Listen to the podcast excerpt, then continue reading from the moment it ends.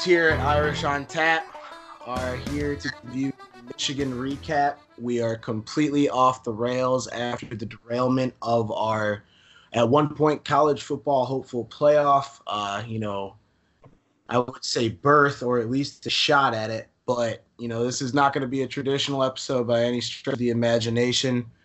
I got Brian Mishler with me on the mic tonight. Brian, how are you, brother?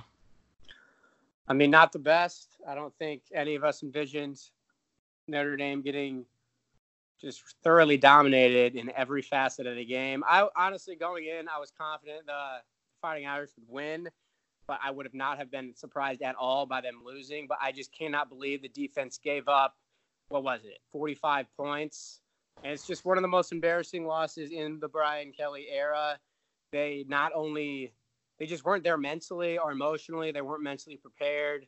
They got destroyed at the point of attack at the at the line of scrimmage, which is uncharacteristic for that defensive line and quite frankly completely inexcusable. And it's just I'm not doing well. And honestly, the more I, the more further removed I get from this game, the more pissed off I get. So it's not great.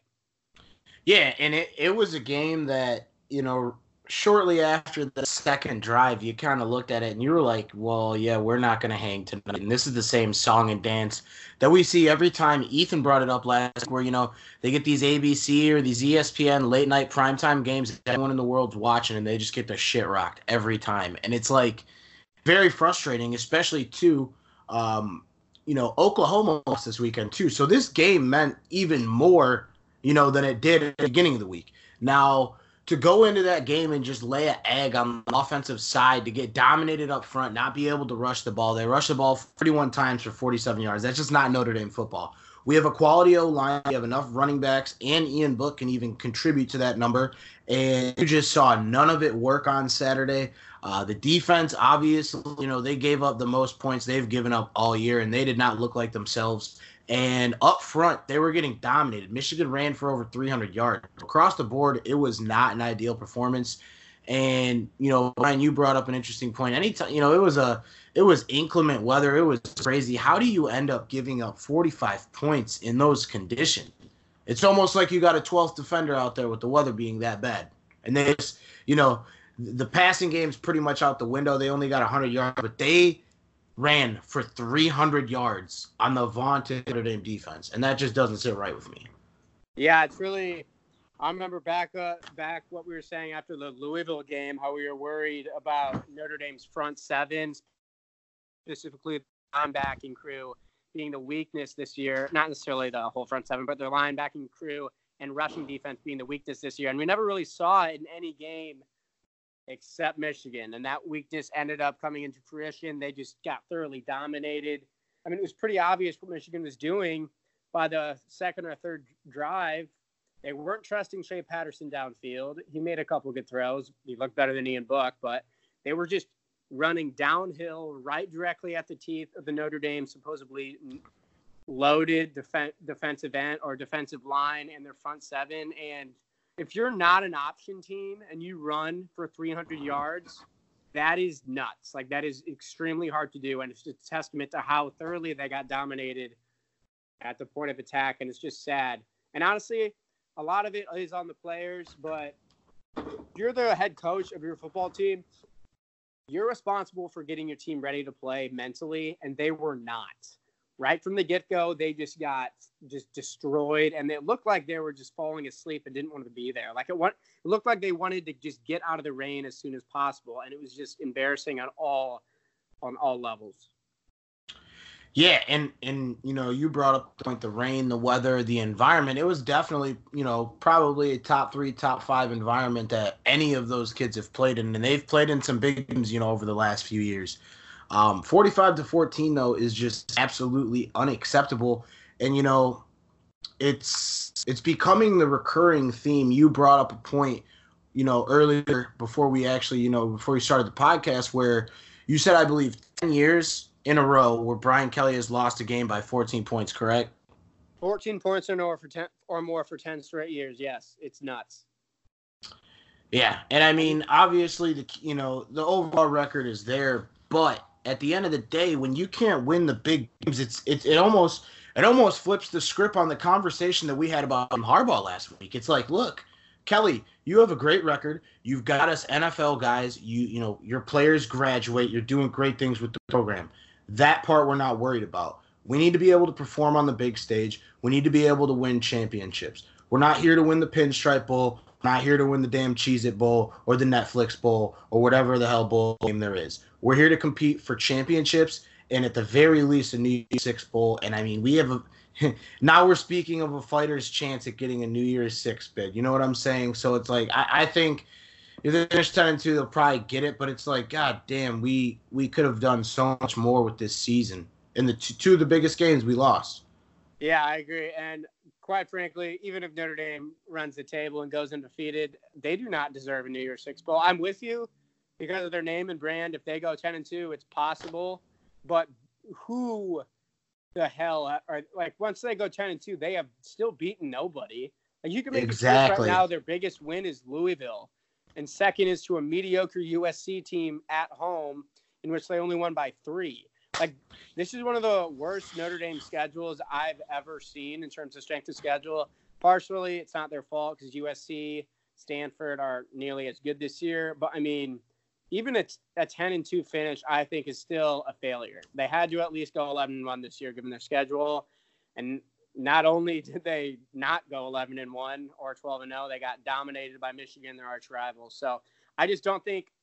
I thought last year after Clemson destroyed Bama in the college football playoff, I really thought I don't think Notre Dame is that far away from being a national title contender.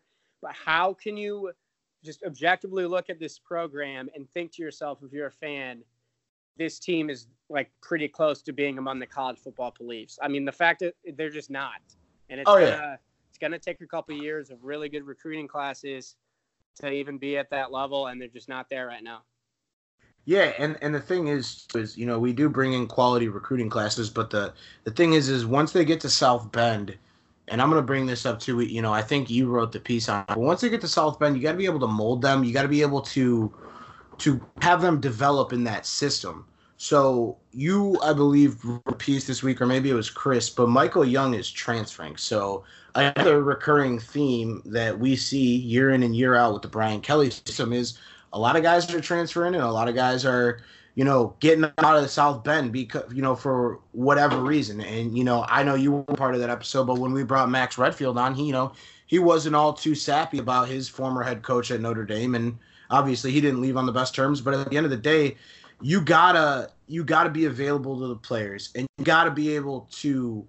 You know, you're you're you're molding young men. This is an NFL team. As a college football coach, it's an interesting dynamic because in a lot of situations, you're almost like a second father to them. So, you're with them a majority of the time. And one of the biggest things that you saw this weekend, the team just wasn't prepared, and we had an extra week. So it's like there's no excuse to go and drop an egg in our, you know, in the biggest game for the rest of the season. We, you know, we brought it up. We play no one.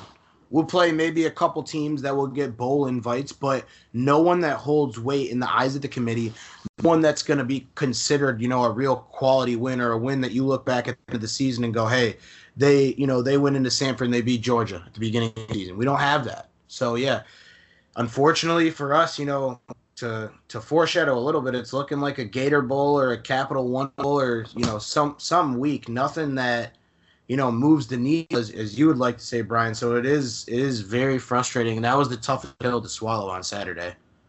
Yeah, and it's bad because I kept giving myself false hope. I mean, when Notre Dame went down 17 to 7 with that touchdown to Cole Kmet.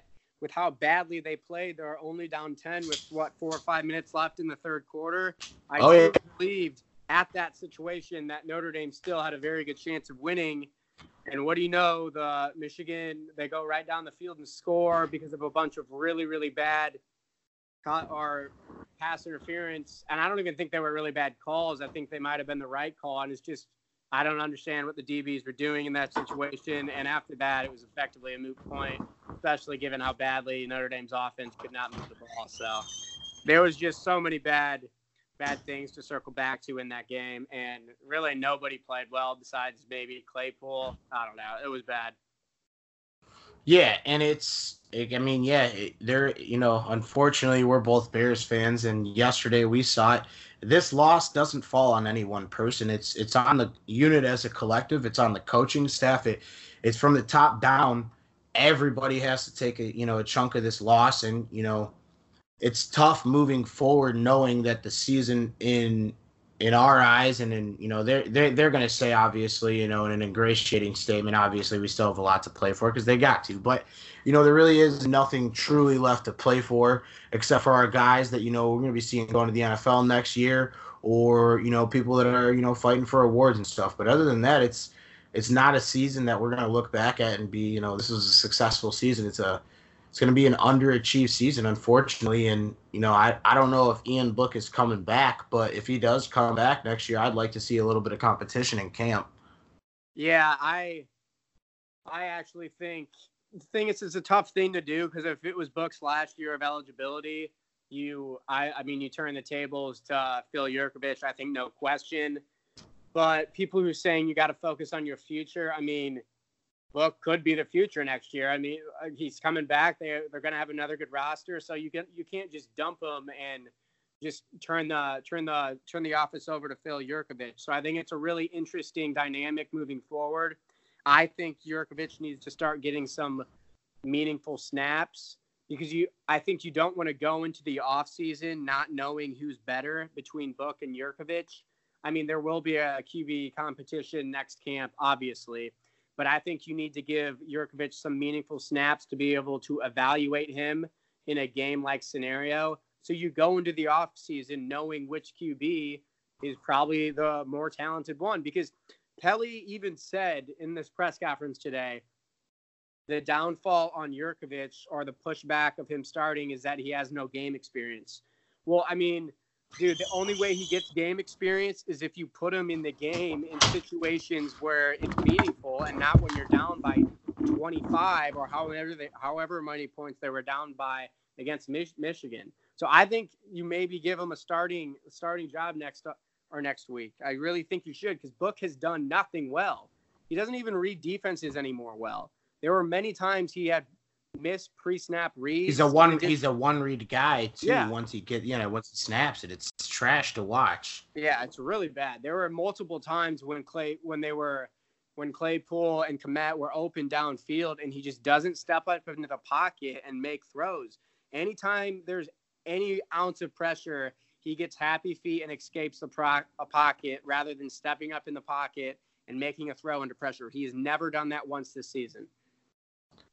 No, yeah, and, and it's been absolutely irritating to watch at times. And it's like eight of twenty-five, you know, regardless of the weather conditions, regardless of last separation or whatever. There was a lot of drop passes, so it is a little bit of a tainted number. And the other thing that we haven't touched on yet, but the offense just looked out of sync from jump. And we're a rushing team, and when you see the number that they had, it's like with guys like Tommy Kraemer and Liam Eichenberg out there leading the way, and you got Tony Jones, Jafar Armstrong, you got you know you got Jahmir Smith back there, you got Ian Book, and you're telling me you're only able to muster up 47 yards in the entire game. It, it's absurd to me, and it's extremely irritating to see, especially in that national stage. And you know, I brought up uh, prior to our podcast, you know, prior to the game, but I saw it actually on college game day. Kirk Herbstreit basically was of the same mindset that I was, and he said, "Look, the front seven of Notre Dame against Michigan's front seven is the most pivotal matchup of the game, and we got our, you know, we got our shit rocked. We had no, no answer, and it, it was it was tough to watch." Yeah, I mean, it was one of the most embarrassing performances in the Brian Kelly era, right up there with Miami. I mean, you can pick and choose which one, but honestly, who gives a shit? They were both really bad. And I just wanted to touch on the point of, I mean, Brian, Brady Quinn is one of the most biggest Notre Dame lovers and Notre Dame advocates. It is so positive. He even picked them to go back to the college football playoff in preseason and he had a tweet that said like step dot dot dot up dot dot dot in the pocket and then with uh like palm to the elbow emoji so like when he's calling out notre dame players and being outwardly negative about them you know it's really bad and that's how bad it was with ian book And I don't want to, yeah. like you said about how. Yeah, we don't. We never want to feel like we're attacking him. It was just, it, it was tough to watch, yeah. and and we've seen great things from him, but you know, Eh, the one thing that we have not seen in the Ian Book era is the ability, and he just came across my screen on the on the TV right now. So God, I hate to see that, but so did Kmet. But it, he has not been able to perform in that in that big game. It, it's not there. He has not had that big, big performance. And and Brian, I think if we go back to the first episode, the inaugural episode of Irish on Tap, that was one of the main topics that we had. Is Brian Kelly a national championship quarterback? And this year, it's proven that it's it's not happening. And you know, it yeah. remains to be seen. He may have one more year in this system, and that would be a hell of a ride next year. But you know, it, it really just it's the underlying theme of the season is is the offense is not able to get the passing game going to the level that it should be at. Yeah, and it's something that it's funny. I actually wrote an article at the before the season started. Like finally, in like the first time it seems like in the Brian Kelly era, that Ian Book or that Notre Dame won't have a QB controversy or controversy, and they'll ride with Ian Book. And what do you know? They got housed by Michigan, and it looks like Notre Dame's in a QB controversy. It just blows my mind how they find themselves in this position every year where they just do not have a quarterback they can count on. It just it's just nuts to me. Every single year, there's an argument about why does Notre Dame's QB suck? Why can't he perform on the big stage? Who's the next man in. It happens every year, and it's one of the most it's the one of the most insane things of any sports team I've ever been a fan of because it's literally every year. But having said this, I don't want to put all the blame on Ian Book because it's it's truly not all his fault. Like you said, the wide receivers dropped a lot of passes, and I'm a big fan of Chase Claypool and their tight end Cole Kmet. But honestly, who does Notre Dame have besides those two on the outside? I really think that's been one of their biggest weaknesses the past five years is I know they had Miles Boykin and some other guys, but they just lack some of the NFL speed that some of these other teams have. And on top of that, I don't. I think Chip Long needs to be gone out the window pretty much already at the end of the year. He his why did they run or pass the ball 25 times in a monsoon like game?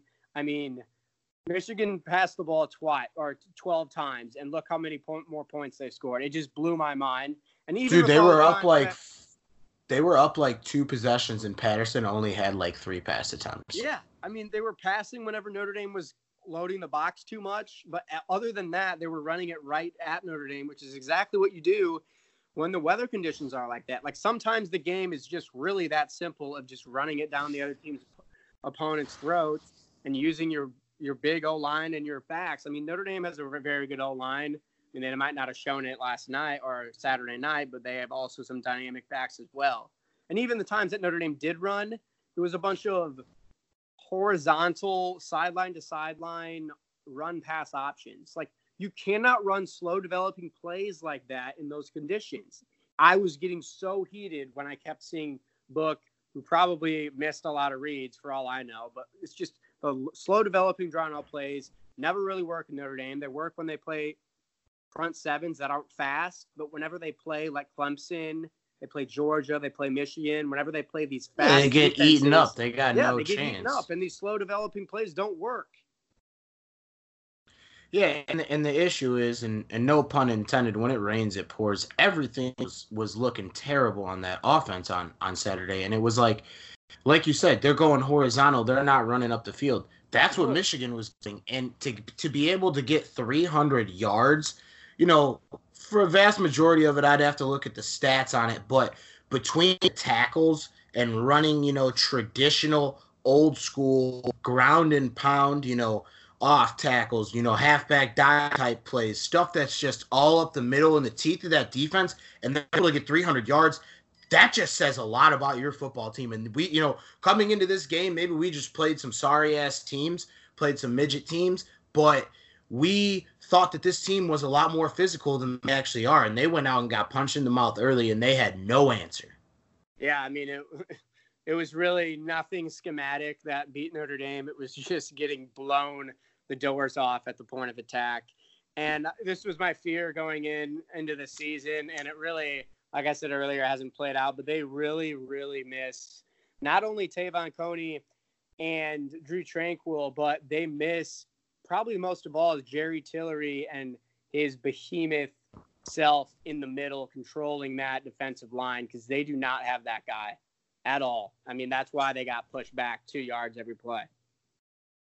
Yeah, and and you know the the front seven is always you know the matchup that that goes under the radar, but it was the most important matchup this week, and it was the matchup that we lost, and it wasn't even a close margin. And I, you know, honestly, I I said it like that. I don't think there was a single matchup that we did win on Saturday, and you know, even le- you know, going into the press conference and stuff after that, it, it hasn't been a good week to be Notre Dame. And I'm gonna be honest with you, Brian. I don't know where you were at as far as you know where you were after the game or what was going on, but I had to turn my phone off. I couldn't even do it. I was like, no Twitter, no Instagram, no nothing. I could not talk to anybody, dude. It was rough. Yeah, I didn't even get on Twitter because I knew it would be brutal. But at the same time, like I push back when the pushback is warranted. But what could you say if you're a Notre Dame fan other than just agree with everything everybody was saying? Like I mean, I was just like, yeah, I mean, they sucked. I don't know what to tell you. I mean, I'm not going to defend them after that. It was brutal. Yeah, and the thing and the thing is too is it's like with Twitter, I usually don't get into too much of the banter, you know, especially during the game. I'm so focused on watching the game. As we more, you know, divulge into this media world, I'll get better at the live tweeting, all that. But, you know, I am very passionate about my Irish, and I, like you, Brian, was trying to remain confident. You know, when it was 17 7, I was like, all right, we got a good defense. We should be able to release something and get this together. They're not that quality of a team you know, as far as the offensive side goes. But they beat us. It, it, they beat us 1920 style, bro. They they did not. You know, they went back to the very beginning of football with the type of offense that they ran this Saturday, and they just destroyed us. Yeah, I mean, like I said, sometimes this game really just is that simple. And Notre Dame, I mean, I feel like they've done this before, and those types of com- conditions. I believe they want to. They played NC State a couple years back and threw the ball like 30 times and did the same thing and they lost. Like, what are you doing? Like, you got to play with the conditions you're given. I just don't, I don't get it. And it's just really, Chip Long is going to be out after the year. And I'm the biggest Brian Kelly defender of all. I mean, Notre Dame is literally 27 and 6 in their last 33 games with losses only to Miami, Michigan, Georgia, and Clemson. Like, I mean, that's a pretty good pretty good track record with Brian Kelly, but I mean, at some point you got to win the big one, and they just they just can't. No, yeah, and, and I'm gonna actually, you know, pose an interesting question to you right now. So, erase our history. Okay, we're not Notre Dame. We haven't won any of the national championships that we've won. We don't have the rich history that we currently do have. What makes us different? The Boise States or the SMU's or the Houston's or the small schools that play in non-power five conferences that are fighting for these same, you know, these power six bowls or these this respect from the committee that has an outsider view that's not in the conference. What makes us different to them right now, in my opinion?